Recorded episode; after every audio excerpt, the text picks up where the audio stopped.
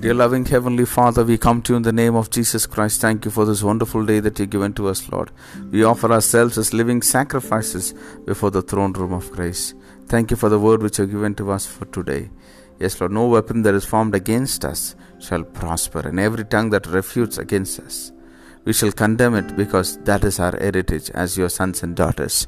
Thank you for giving us this privilege, Lord, and no weapon that is formed against us shall prosper, Lord, indeed. For you shall be with us, you shall fight for us, you shall defend us, you shall protect us, and you will you shall guard us, Lord. We give ourselves into your mighty hands. Help us to overcome all the enemies, Lord, in the physical realm, in the spiritual realm, Lord, in the uh, realm of the supernatural. Lord, we pray that you will give us victory on all sides. May you fight for us. May you be with us.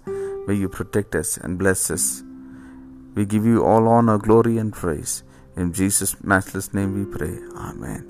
May God bless you, dear ones. Have a wonderful day ahead.